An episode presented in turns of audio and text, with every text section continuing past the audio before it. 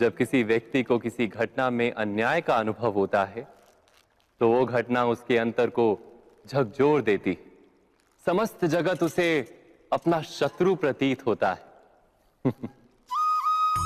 अन्याय लगने वाली घटना जितनी बड़ी होती है, मनुष्य का हृदय भी उतना ही अधिक विरोध करता है। उस घटना के उत्तर में वो न्याय माँगता है। और ये योग्य भी है। वास्तव में समाज में किसी भी प्रकार का अन्याय, व्यक्ति की आस्था और विश्वास का नाश है। किंतु ये न्याय क्या है? न्याय का अर्थ क्या है?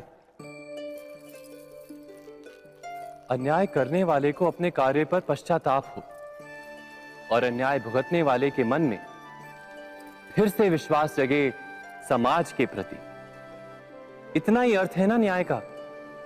किंतु जिसके हृदय में धर्म नहीं होता, वो न्याय को छोड़कर बैर और प्रतिशोध को अपनाता है।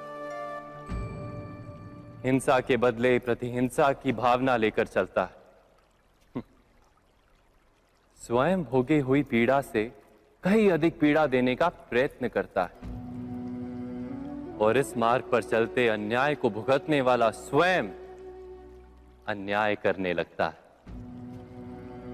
शीघ्र ही वो अपराधी बन जाता है। अर्थात न्याय और प्रतिशोध के बीच बहुत कम अंतर होता है। और इसी अंतर का नाम है धर्म क्या ये सत्य नहीं? स्वयं विचार कीजिए।